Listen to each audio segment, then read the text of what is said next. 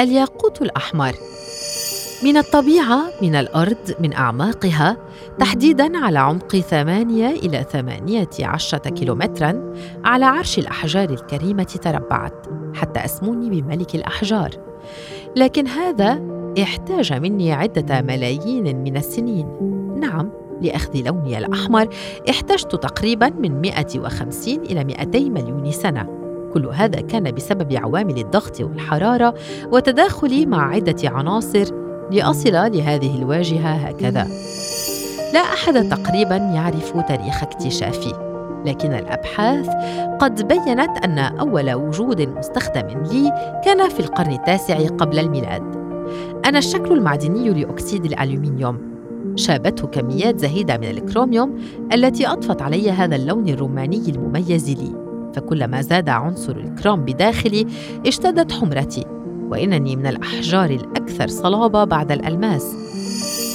وعلى الرغم من قيمتي الغالية فأنا أتواجد في الكثير من الأماكن حول العالم مثل الولايات المتحدة الأمريكية تنزانيا بورما سريلانكا وأستراليا.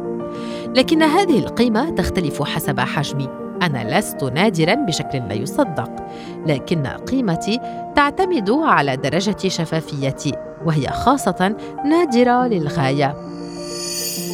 وأيضا على طريقة إخراجي من الأرض بالشكل الصحيح. فعوامل القص والاستخراج تؤثر علي كثيرا خاصة إذا استخرجت من بين الصخور. لذلك أفضل أن أبقى بجمالي الطبيعي. ولعل ما يجعلني مميزا جدا هو الفوائد التي أعطيها لمن يقتنيني فأنا أستخدم كأداة للزينة. كما يقال إنني أرتبط ارتباطا وثيقا بالشمس والطاقة الإيجابية. كما أنني سميت بحجر الحب والرومانسية نظرا للوني الأحمر الجذاب والجميل.